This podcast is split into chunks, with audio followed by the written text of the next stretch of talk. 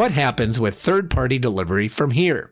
Hello, I'm Jonathan Maze, editor in chief of Restaurant Business, and in this week's episode of A Deeper Dive, I am joined by Joe Guszkowski, senior technology editor for Restaurant Business, for a wide ranging discussion on delivery. The service took off during the pandemic, providing a lifeline for many restaurants. But as we saw with recent news on McDonald's new tiered pricing structure with DoorDash, much about delivery remains in flux. Can restaurants be profitable with delivery? That remains an open question. Can the delivery companies themselves be profitable? That too remains uncertain. Maybe most important, where do delivery sales go now? With prices for delivery orders high and inflation a growing concern, consumers could start opting for fewer delivery orders once they are able to return to restaurants. Joel has been writing extensively about this topic for the past year. We talk about all of it on this week's episode, so please have a listen. All right. I am here with Joe Guszkowski. Joe, welcome again to the podcast, sir. Hey, thanks for having me. All right. So uh, I guess uh, I wanted to have you on the podcast this week because you've been writing some interesting stuff on restaurantbusinessonline.com on delivery and some interesting elements. And the headline, as I recall, for one of them was, you know, restaurants may not have to have delivery. Now I just butchered your own headline. But, uh, and you know explain why a restaurant might not necessarily want to have delivery even after a pandemic in which the demand just took off basically because if you're talking about the average third party delivery grubhub doordash uber eats order um, it's likely that you're losing money on those orders mm-hmm. uh, the story i wrote which was yeah it was why some restaurants might want to ditch delivery um, it was using some numbers from McKinsey that showed that uh, you know on the average order in which you're paying uh, like 30% commission to the delivery provider, you're ultimately losing uh, about 70 cents. Wow, really?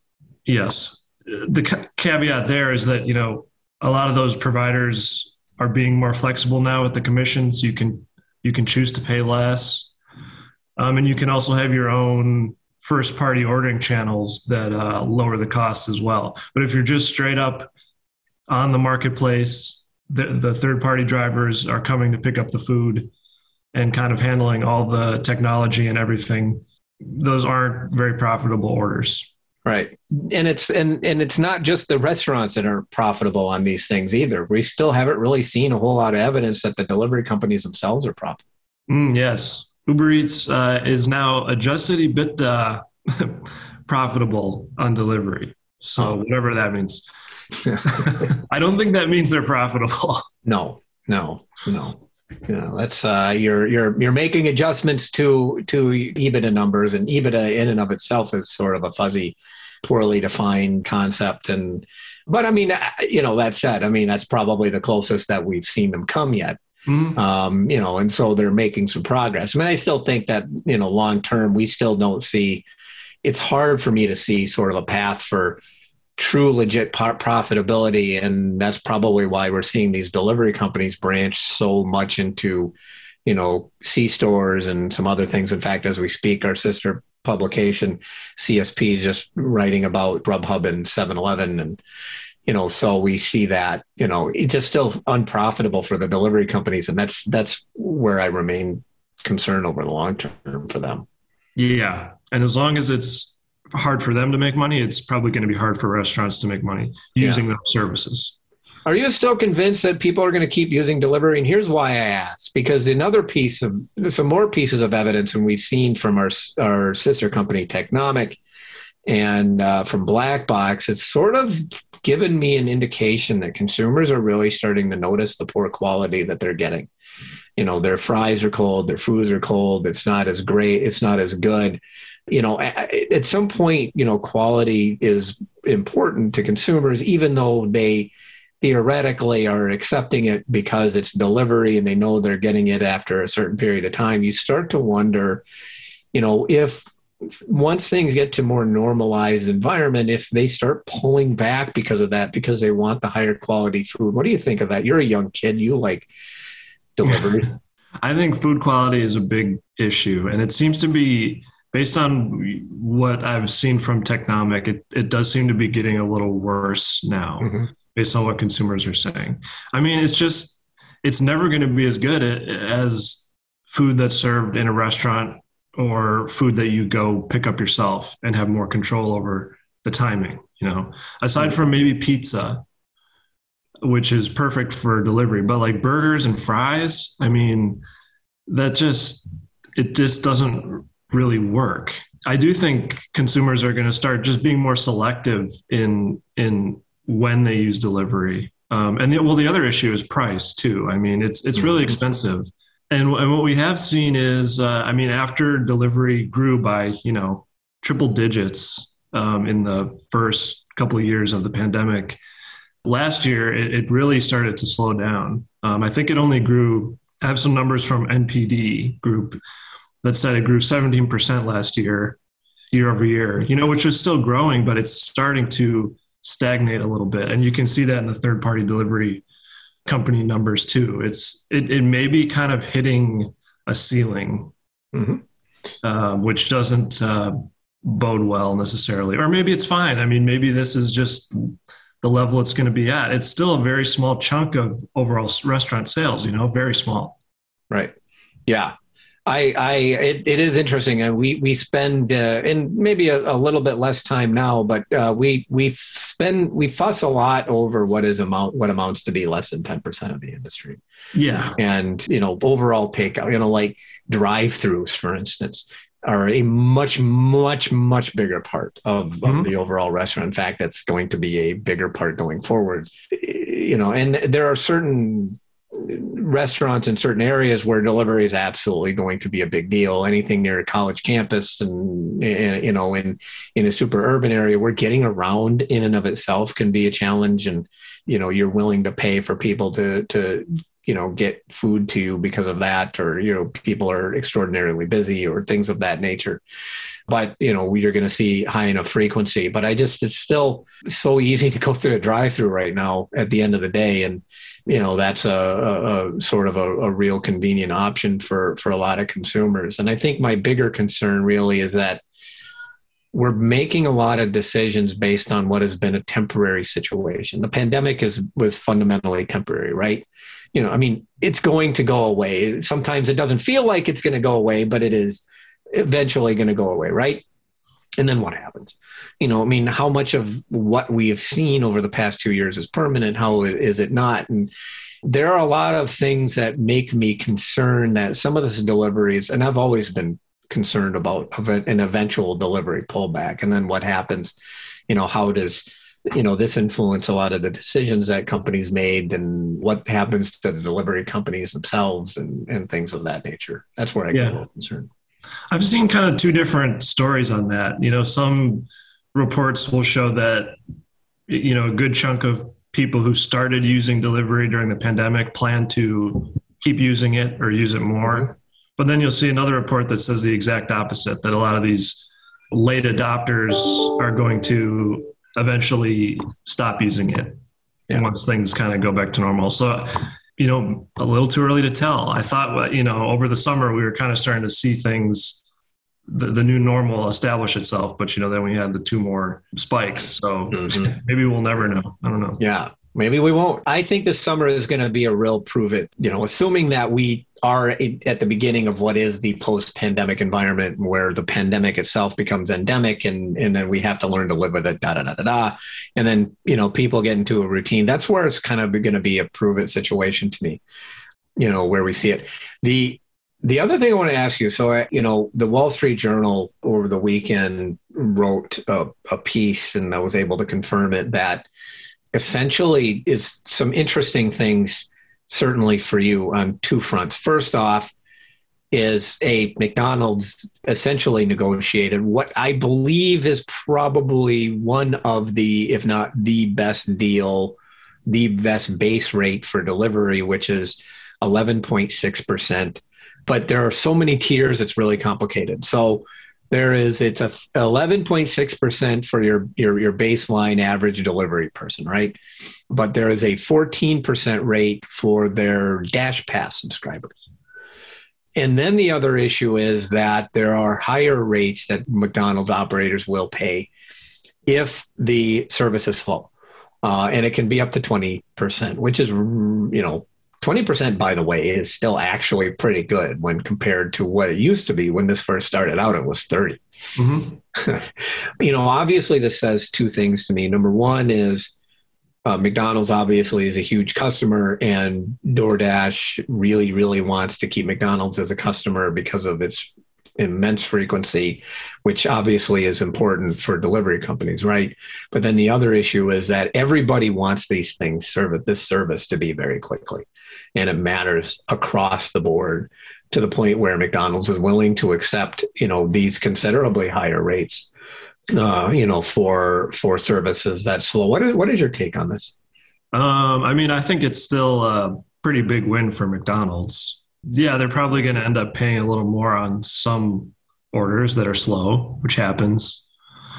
But what was the base rate? Eleven percent or something? Eleven point six percent. Yeah, that's for yeah. most customers. I, have got to believe that most most DoorDash users are non-subscribers, but I don't know. I'm not familiar with the numbers. Right, that's lower than what an average restaurant could get. I mean, I think the right. lowest their kind of options go is fifteen percent. Yeah, for for the average, you know, independent restaurant. Mm-hmm. So I think that's good for McDonald's. Um, and it's probably, I'm sure DoorDash has done all the math and figured, you know, McDonald's has so many restaurants. We probably a, a big chunk of their sales comes from McDonald's. Mm-hmm. So, right.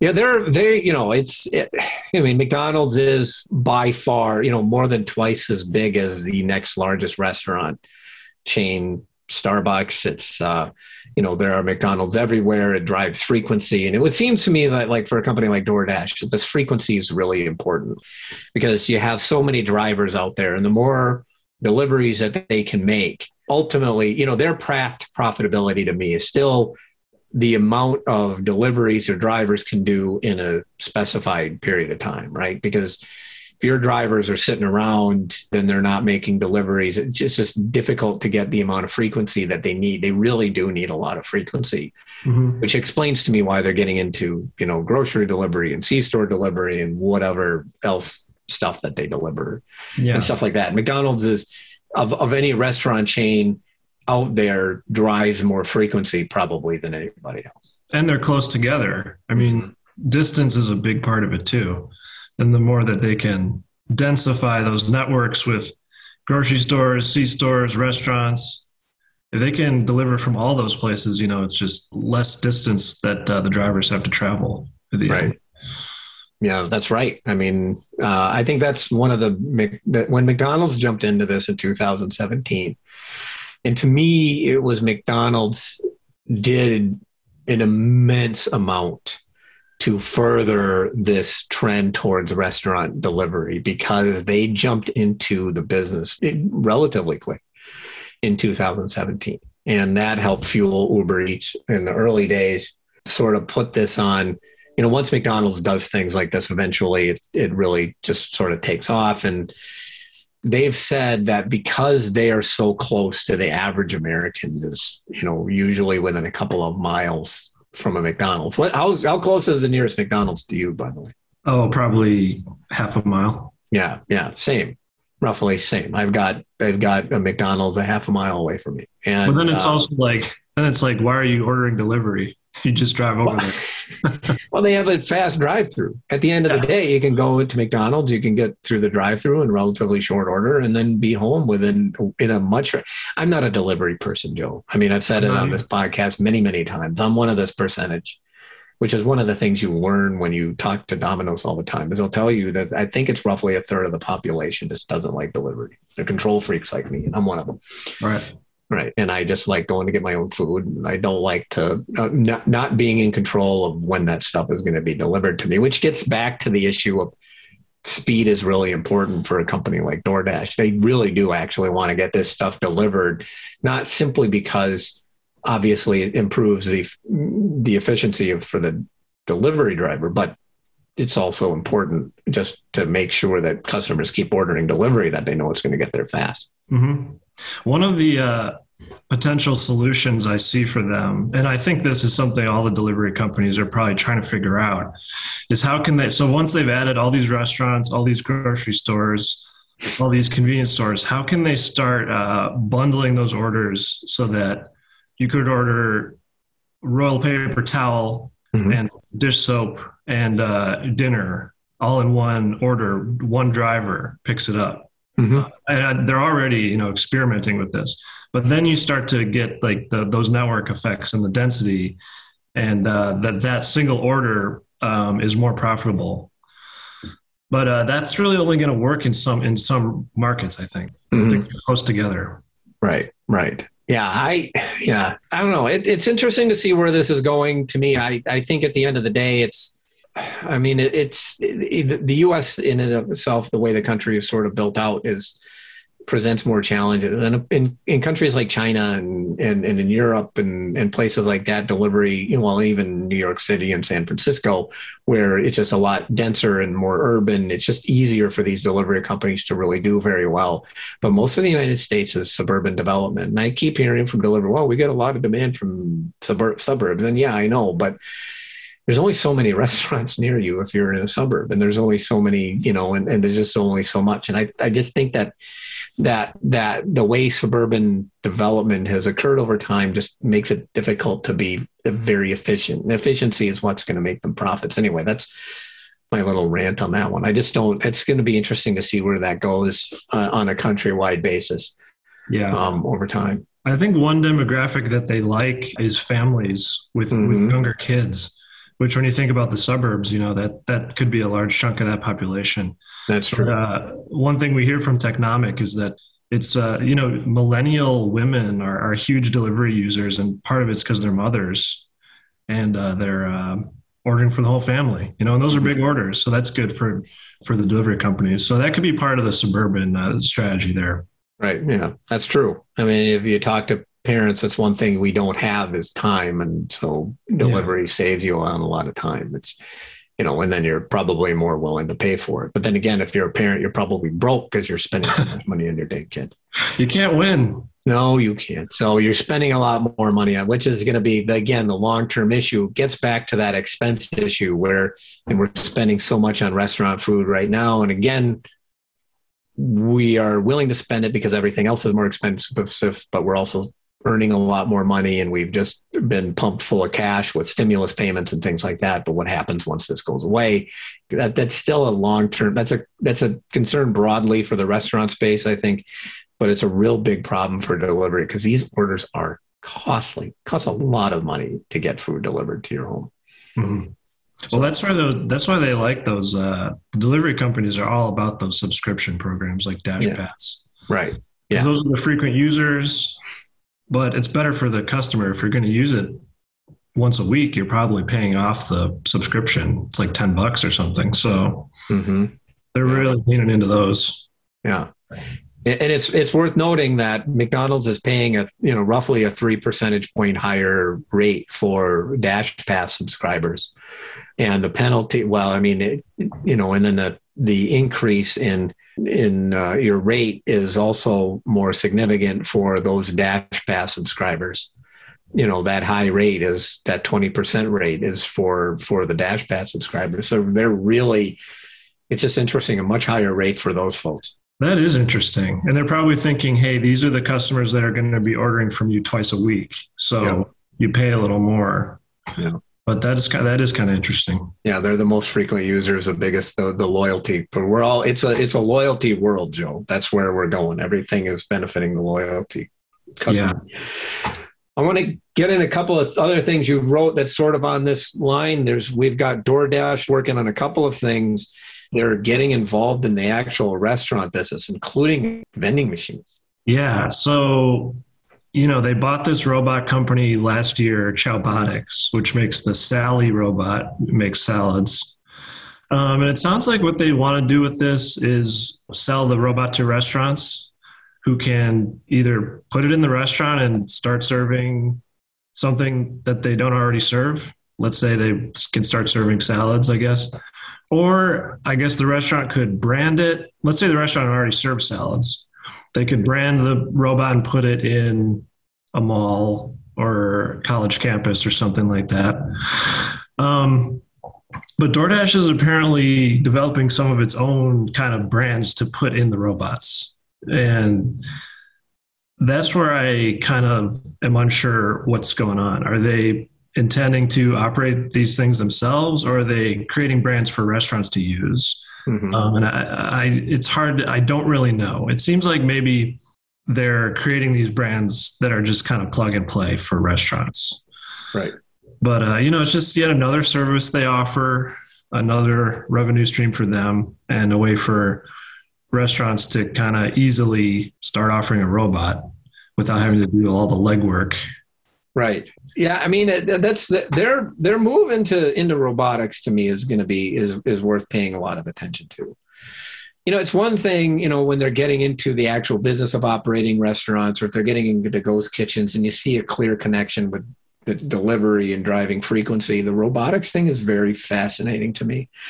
There is definitely an incentive for these delivery companies to help find ways for restaurants to lower their costs. And robots long term super long term uh, ultimately a profitability benefit for restaurants because you know you're easing the labor costs and the restaurant industry fundamentally need, still really does need to find ways to get more efficient. And and you know ultimately efficiency is a way that both of these companies are going to win. But it's it's just a really interesting game to me that well it's not a game it's a serious business. So it's a really interesting thing that they're doing over there with with with moving into these robotics and things of, of that nature. Well here's the other thing they did last week is uh DoorDash said it would start lending money to restaurants basically giving them cash advances to spend on rent or buying a new refrigerator or whatever and then you know they pay it back over time out of their commissions.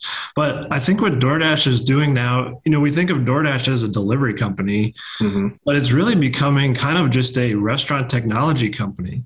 Yeah they can do your deliveries. They can also build you a website and process your online orders. They can uh, well they can lend you money now. They can sell you a robot. Um, they can do all kinds of things. So you know it's almost like they're starting to compete with the big tech providers and not just the other delivery companies. Yeah. Well, I think their biggest and best service by far is the marketplace mm-hmm. online. I mean, probably to me, long term, that is, you know, delivery is a means to an end on something like that, but it's that marketplace. When I use DoorDash, and I use DoorDash more frequently than anybody else, and it's basically to order food online more often than not. You know, when I, I have a local pizza place that I like to go to, and it's just so easy to order through DoorDash. Like it's it's really a very well done app, and there's a lot a lot of that restaurants can learn. But you just have so many selections, mm-hmm. and ultimately that's where things sort of have to go. Is you have this online this app marketplace of restaurants because there's only so much space on your phone for more apps especially like if you're like me and you have so many videos and photos that you constantly run out of space and have to mm-hmm. kill some apps and stuff like that. There's very, very few restaurants that I go to so frequently that I want to keep up their apps on my phone. You know, ultimately that market is really where where that benefit and you can kind of see where that might be able to branch out into some other things such as lending. Mm-hmm. And that's what a lot of those commissions are paying for, by the way some of it goes to pay for you know pay the mm-hmm. driver or whatever but a lot of it you're just paying to be listed yeah. on the app right but then that's where you see like that's where you see all this activity around loyalty because restaurants are saying don't download the DoorDash app download our app and we'll give you points and we'll give you deals and we'll we'll get to know you as a customer mm-hmm. and tailor our marketing to you so that's kind of what they're one of the things they're fighting against, right? Right. Yeah. Yeah. That's uh, that's uh, very very much true. It works. Those things I think to me work for big chains, but I, I just it's hard for me. You know, the average restaurant, it just the ease of use of you know using the DoorDash app versus going on the web I mean, I think you've written wrote a couple of weeks ago on Google ordering, which actually is probably uh, long term, especially for small chains and independents that can't afford these sorts of things. That's really, really going to be a long term benefit to me because Google, in and of itself, is this area where I go to look for restaurants. Almost everybody has a Google app on their phone right now. And do you have it? The Google app? Yeah. No, I just use my browser, but of course you do. Of course, you just prove me wrong on my own podcast. Edit that out, Kimmy. I use Google. but like you use Google, right? And then just going in, being able to go into the Google and then order online, if you ever use it, is fantastic. It actually works really, really well. That's sort of maybe you know that's a, a, a, you know a benefit but you know for the most part right now going and ordering you know and i go back to that pizza restaurant which you know ordering from them is painful unless you go through DoorDash. And mm that's where things really, you know, that's where that DoorDash and companies like that really provide a ton of value. Interesting. Yeah. Yeah. So you can order online from this pizza place, but it's just not easy. It's not easy. No. Mm. In a lot of in a lot of companies you can order online and you can go through the website and things of that nature. But you know, if you go to a new website, you have to fill in all your information and and things of that nature. You know, whereas with DoorDash, you just got the selection, you have the menu right there in front of you. It's just much easier.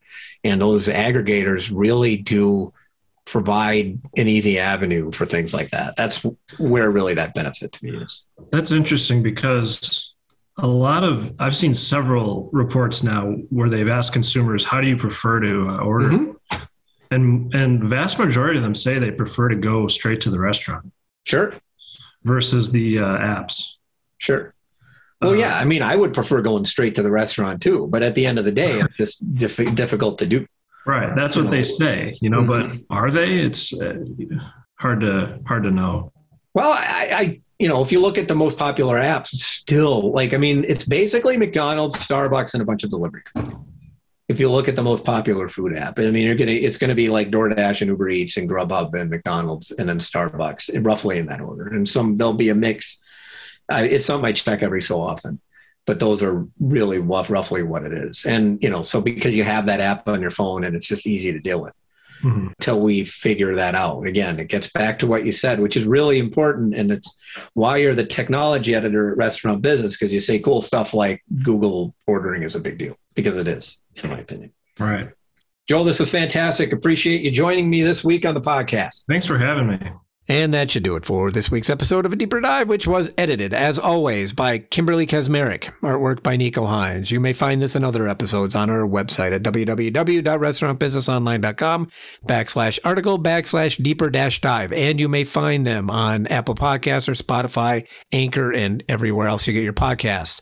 I'm Jonathan Maze, your host, podcast producer, and the editor of Restaurant Business. Thank you for listening.